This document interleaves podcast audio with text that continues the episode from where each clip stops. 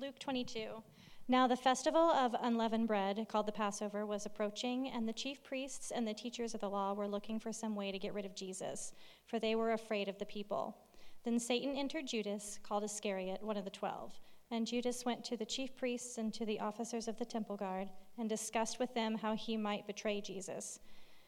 They were delighted and agreed to give him money. He consented and watched for an opportunity to hand Jesus over to them with no crowd, when no crowd was present. Then came the day of unleavened bread, on which the Passover lamb had to be sacrificed. Jesus sent Peter and John, saying, Go make preparations for us to eat the Passover. Where do you want us to prepare for it? They asked. He replied, As you enter the city, a man carrying a jar of water will meet you. Follow him to the house that he enters, and say to the owner of the house, The teacher asks, Where is the guest room?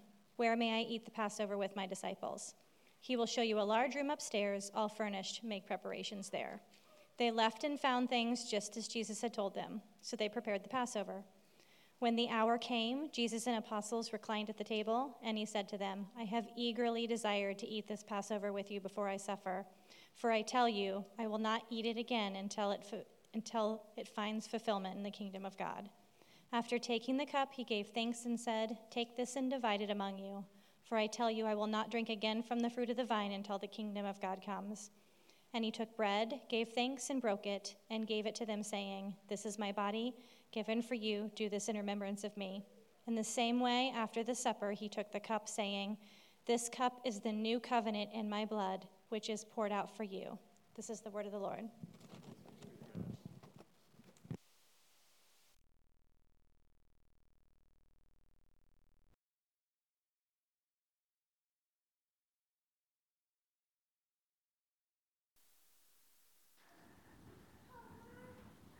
Well, good evening. I just feel really full right now, and that's not just the potato and the bacon in my stomach, uh, which normally I preach on an empty stomach, so I don't know how this is going to translate in this moment. Um, but I don't know, this just feels like a really special night, I think, with the mixture of seeing new faces, getting to meet new people, as well as the effort put in by, by so many people in, in this church utilizing their gifts to, to make this happen. And so, yeah, I just feel really full. And so thanks, thanks everyone for, for doing this. And there's something even sweet too of like, you know, Sundays, it's, it's the first day of the week, and we're going into our, our Monday work day tomorrow, and, and we're kind of finishing our day uh, in the presence of one another. And I feel like that just is setting us up well for a good work week. So, uh, all that to say, thanks for letting me be up here. I'll be preaching out of Luke 22. My name is Joseph. If I haven't met you yet today, um, let me pray and we'll just get right into it.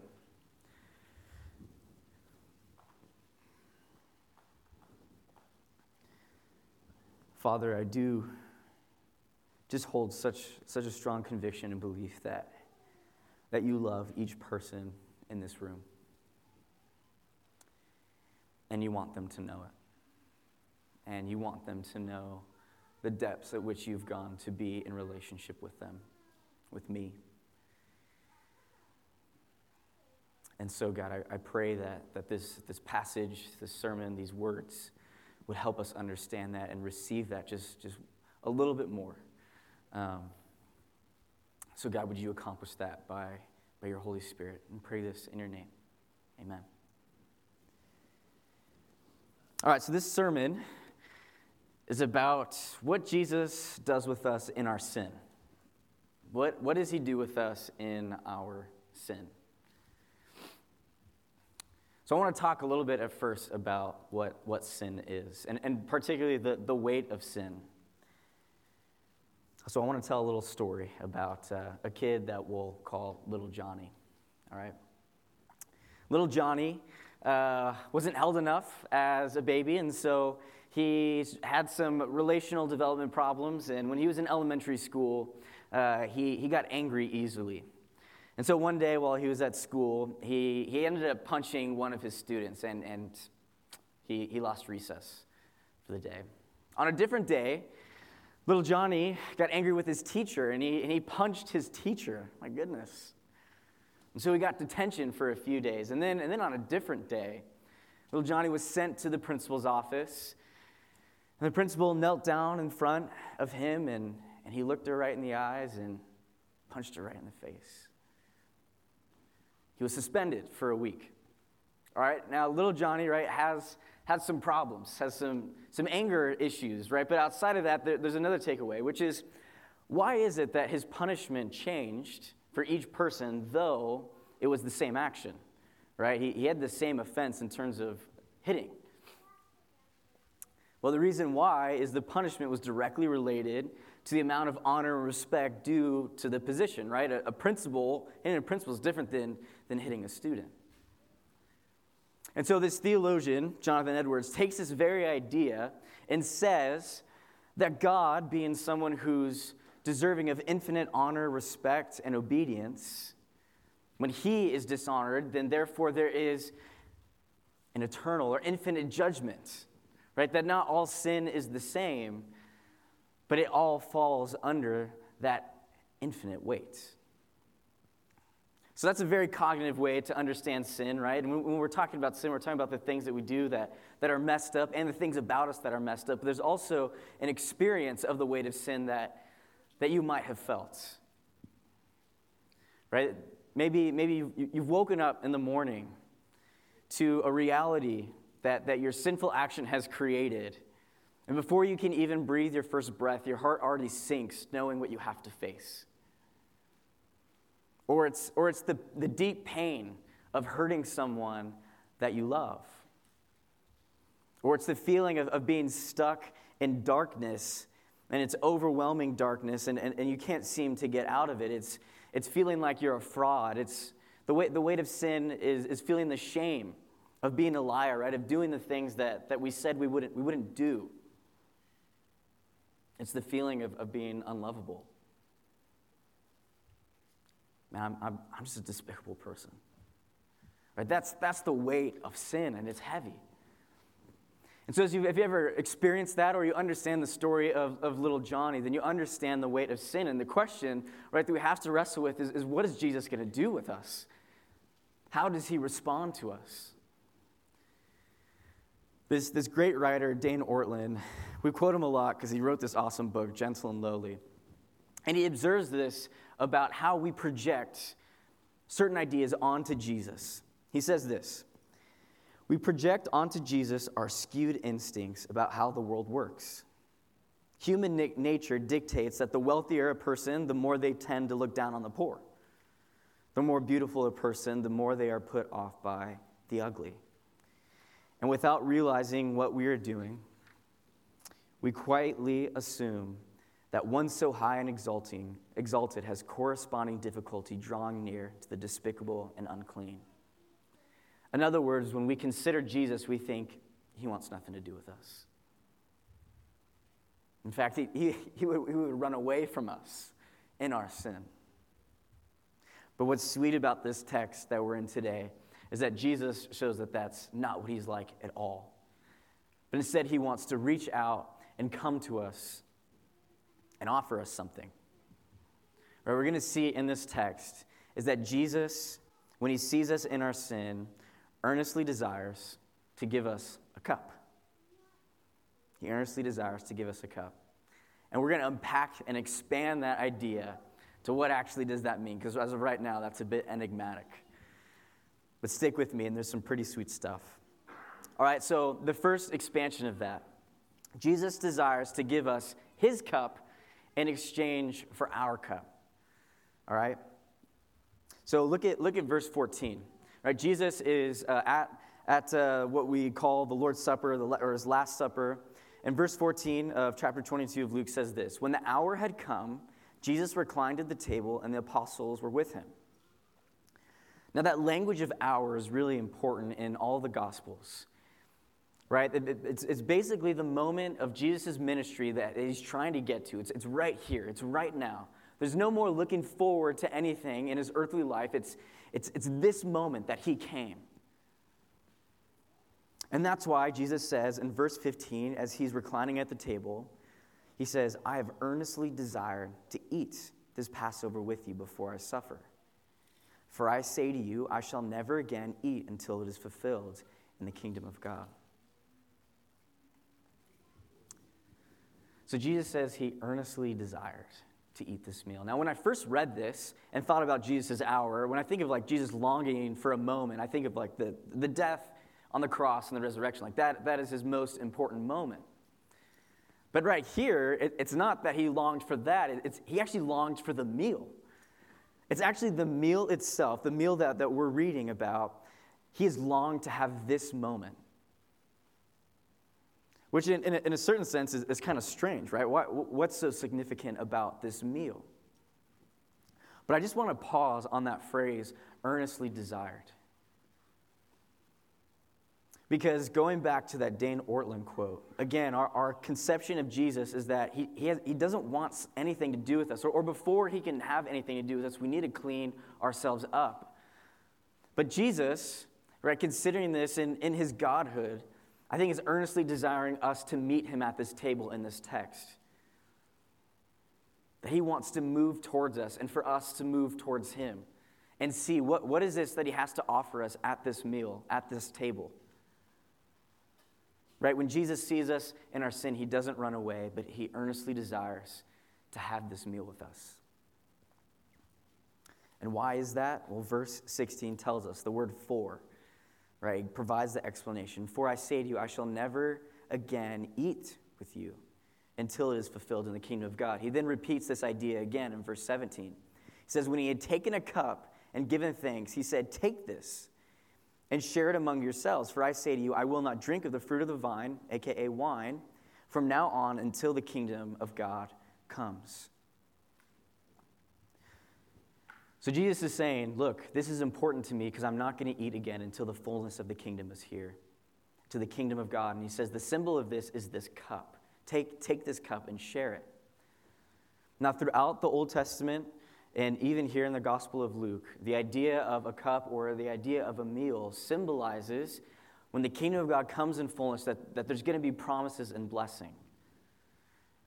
Right? The being in the presence of God, no sin, joy, healing, all of these promises will be given, and this cup symbolizes it. And so he's handing it to the disciples and saying, This, this is yours. I'm giving this to you. But I can't help but, but notice and think about how 15 verses from this point, another cup shows up. If you look at verse 42, Jesus is alone in the Garden of Gethsemane praying. He's so anxious that he's sweating blood because he knows he's about to be tortured on the cross. And he prays. He prays to God and he says, Father, if you are willing, remove this cup from me. Yet not my will, but yours be done. See, there's another kind of cup that is a theme in Scripture, and that is a cup of, of wrath, a cup of judgment. A couple of verses that, that show this Isaiah 51 17. Wake yourself, uh, wake yourself, wake yourself, stand up, O Jerusalem, you who have drunk from the hand of the Lord the cup of his wrath. Thus the Lord, the God of Israel, said to me, This is Jeremiah 25, Take from my hand the cup of the wine of wrath. The significance of this moment is that at this meal, when Jesus is handing a cup to the disciples, saying this is representing the blessings of the kingdom to come, that when the disciples reach out to grab it, they're not, they're not reaching out empty handed, that they have a cup of their own. And Jesus is taking that away from them and handing them a cup of blessing. And he takes the cup that was due to them, this cup of wrath. Right? The judgment, the condemnation that comes for the sin. Jesus says, I'll, I'll take that cup. You get, you get the good stuff, I'll take the bad stuff. That's the great exchange. He exchanges cups with us. Right? When Jesus invites us to the table, he's inviting us to an exchange. We get his goodness, and he takes our badness. In other words, in, in response to the weight of our sin, right, Jesus earnestly desires to have a meal where he exchanged cups, gives us blessing. He's not interested in judging and cursing and condemning. Jesus says, I did not come into the world to condemn it, but to save. He doesn't run away, he reaches out. So that's the first thing we see. The second response or, or the offering of the cup is this Jesus earnestly desires to give us the greater Passover cup. Jesus earnestly desires to give us the greater Passover cup. So I don't know if you've noticed this. Uh, verse 15, we, we had read it, is that Jesus said, I earnestly desire to have the Passover meal.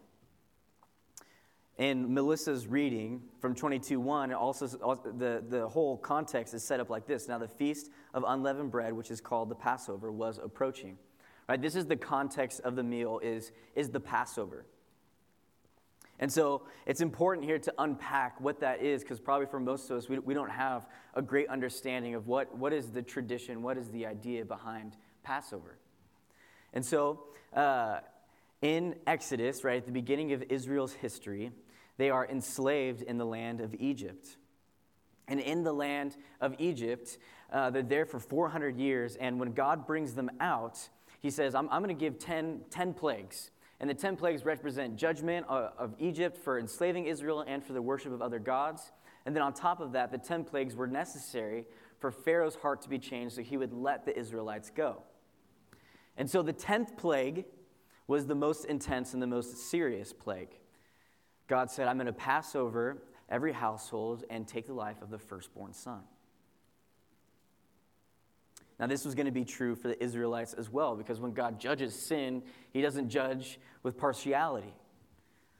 But he told the Israelites there's, there's actually a way, though, for salvation, a way from, for protection from this. He says, What, what you need to do is go and, and find a lamb and slaughter it. Take the blood of the lamb and put it on the doorposts and on the lintel of your homes. And when I come by at midnight, when the angel of death comes by at midnight, and I see the blood on the posts, I will pass over your homes, hence the term Passover. And then on top of that, he says, What you're going to do is you're going to have a feast or uh, a, a, a, meal of unleavened bread where you're going to make bread without yeast because it's going to symbolize that you don't even have time for bread to rise because you have to leave Egypt in so much haste. And then he says, when you do this, this will be a lasting practice for, Is- for Israel, that this is something you will do every year. And so the Israelites did that, right? They, they slaughtered the lamb, they, eat, they ate the meat, they uh, created a meal out, they put the blood on the doorpost, the Lord passed over, and they were set free from Egypt. And Bruce Waltke, uh, an Old Testament scholar, summarizes this well. He says, Deliverance rests solely on Israel's trusting God's Passover provision. Israel is delivered because a death that satisfies God's wrath has been made and applied by faith. And what Jesus is doing is he's taking that meal, that moment, and he's doing something new with it at this, at this table that we see in, Exodus, in, in, in Luke 22. He tells the disciples, Go prepare the Passover. So they take the lamb, they prepare the meal. He sits at the dinner. But then, instead of pointing to the lamb, he points to something different. Look at verses 19 and 20. Jesus said, uh, or it says this When he had taken some bread and given thanks, he broke it and gave it to them, saying, This is my body, which is given for you. Do this in remembrance of me. And in the same way, he took the cup after they had eaten, saying, This cup which is poured out for you is the new covenant in my blood. In other words, the new Passover has become his body, his blood.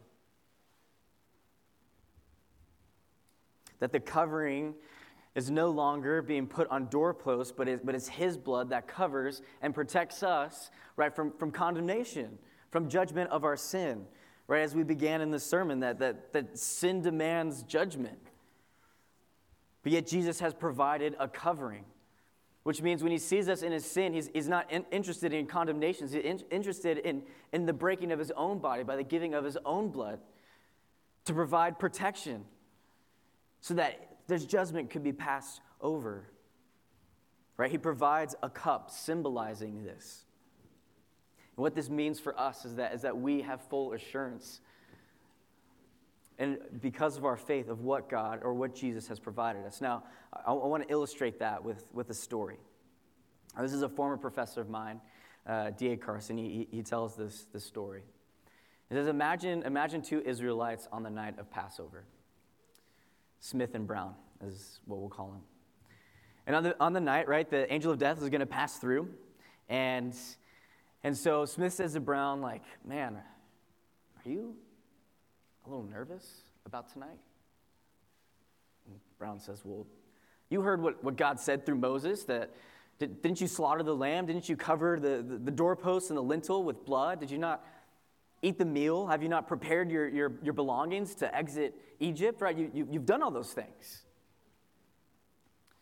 Smith says, Yeah, but of course I've done those, but still a little scary, right? I mean, it's the angel of death passing, passing by.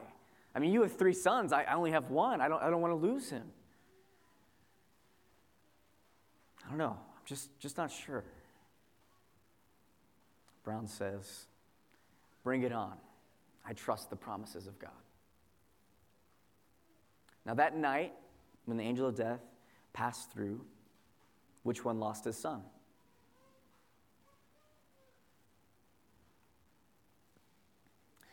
The answer, of course, is neither. Because when the Lord passed through, he did not ground it on the intensity of the faith, but the grounds of salvation were on the blood of the Lamb on the doorposts.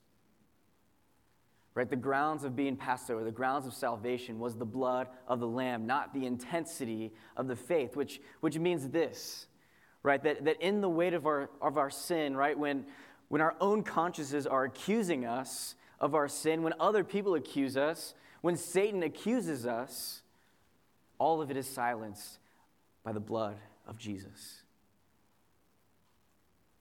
That when we look at our lives and we see that we've committed the same sins over and over again, or we've been Christians for a long time, and we commit sin, or when we've committed sin that, that, is, that is too dark, and we're asking, Lord, Lord, would you, would you still love me? would you still care about me?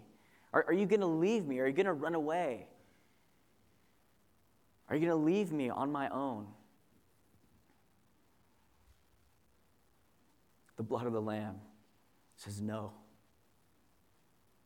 that you are covered, that He has no thought of your sin.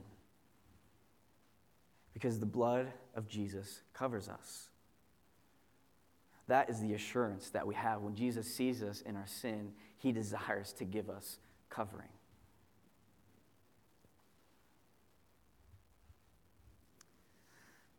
Finally, the last. Jesus earnestly desires to offer the cup or, or give us the cup of the new covenant. Jesus earnestly desires to give us the cup of the new covenant. In this passage in Luke 20, we have the institution of the Lord's Supper. And it says, This cup which is poured out for you is the new covenant in my blood. Now, what's interesting, this is the only gospel that explicitly ties the Lord's Supper to a new covenant, which raises, raises an interesting question of what does a meal have to do with a covenant? Why, why would the institution of the covenant happen at, at a meal? And so, if you've been in our uh, Bible reading class, all right, we've been talking about covenants a lot, and so this, this will be a useful time to pull out that knowledge. But I want to talk briefly just, just what, what is a covenant, how that connects to this meal. Right? A covenant is basically just an agreement between two parties, right? Building relational involvement.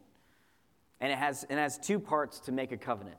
It has a vow where two people promise to do things. And it also had a meal provided by a sacrifice. Now, a key uh, example of this is Exodus 24. So in Exodus 24, the Israelites had just come out of Egypt, right? Talk about the Passover.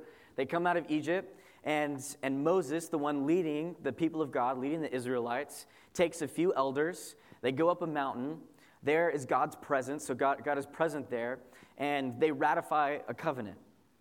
And what they do is they, they make their oaths and then they offer a peace offering. And a peace offering is, is an offering where, where a lamb or goat was slaughtered, and then some of it was put on an altar and burnt up, and then they had a meal and ate it. And that's exactly what they did in Exodus 24 to ratify uh, this covenant. That, that's what it looks like a vow and eating a meal. But this practice extended beyond this moment. If you read in the Old Testament, uh, there's a thing called a peace offering that continued onward. And what, what the way that peace offering would be practiced is that people who wanted to renew the, their covenant with God, right, renew their relationship with the Lord, would go to the priests, offer a goat and lamb, they would, they would kill it, they would uh, burn some of it on the altar, and then they would eat it, but they would eat it right next to the tabernacle. And the tabernacle was the, the thing or the place in which God, God said, Hey, I'm, I'm going to dwell here. And he signified that by a lit candle and something called the bread of presence. So if you think about, right, if you were to, when you drive home tonight and you see your neighbor with their lights on and food on the table, what would you think?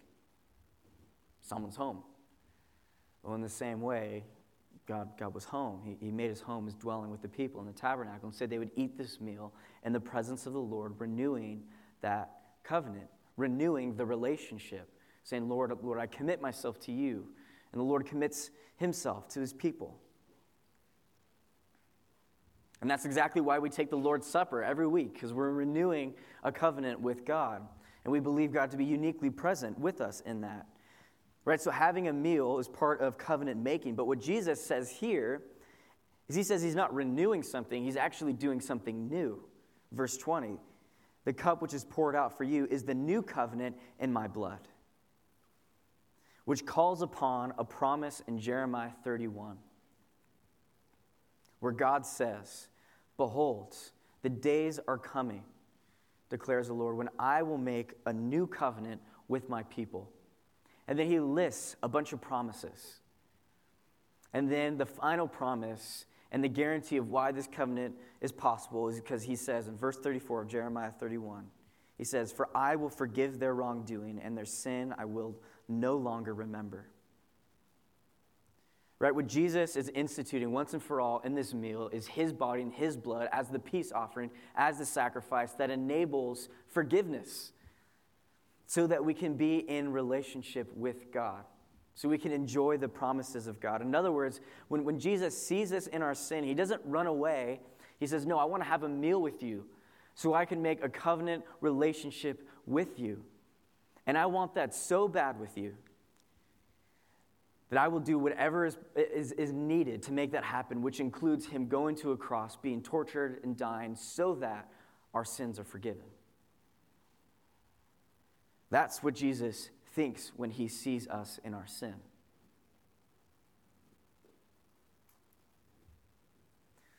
I don't know if you guys have seen the movie Good Will Hunting. I'm assuming a lot of us have because good movie. Um, Oscar winning movie, Matt Damon, Robin Williams, Ben Affleck. And at the end of the movie, there is this scene with uh, the main character, Will, and his counselor that he's built a, a relationship with. His name is Sean. And right, Will is in counseling because he was a court ordered uh, from his arrest. And they've developed this special relationship. But this is the first time Sean, the counselor, is seeing the reports of Will's abuse as a kid. He's seeing images of the, the bruises, the cuts, of being beaten by his foster dad with belts, wrenches, sticks. And so they end up having this really tender moment where, where Sean, the counselor, looks, looks at Will and he says to him, Hey, hey Will, this stuff, point, pointing to the portfolio of, of all these things, he says, this, this stuff, it's not your fault. Will says, Yeah, I know. He's someone who is who was a bit hardened, right? He, he, he, needed a little bit of breakthrough. And so, so Will presses, or Sean presses in. He says, No, son, look at me. It's, it's not your fault. I know. He says, No, it's, it's not your fault. It's not your fault. It's not your fault. And tears just start streaming down his face. It's not your fault. He says, Sean, don't, don't mess with me. And he says, It's, it's not your fault. It's not your fault. To, to the point where he finally breaks down, fully crying and hugging him. For the first time, this, this message pierces his heart, and, and he believes it and he hears it. And what's true for us as people is sometimes we need to hear a message over and over and over again for us to finally believe it. And so Jesus gives us a cup that is a spoken word to us over and over again, saying, You're forgiven. You're forgiven. I know. You're forgiven. You're forgiven.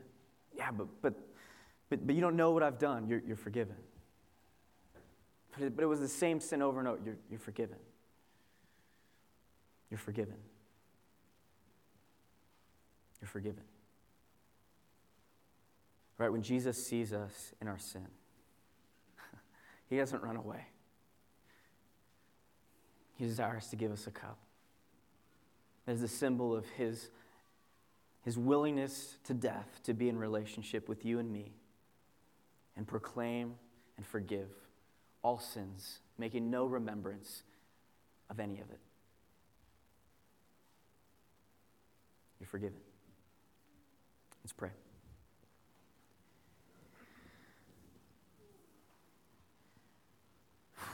Lord God, I just pray that that, that message would, would sink into our hearts, that we would hear it.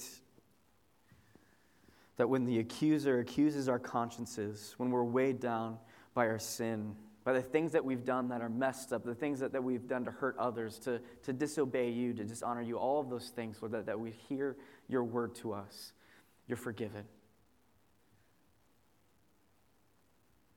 Let that be what draws us into deep love and relationship with you, that we're forgiven, Lord.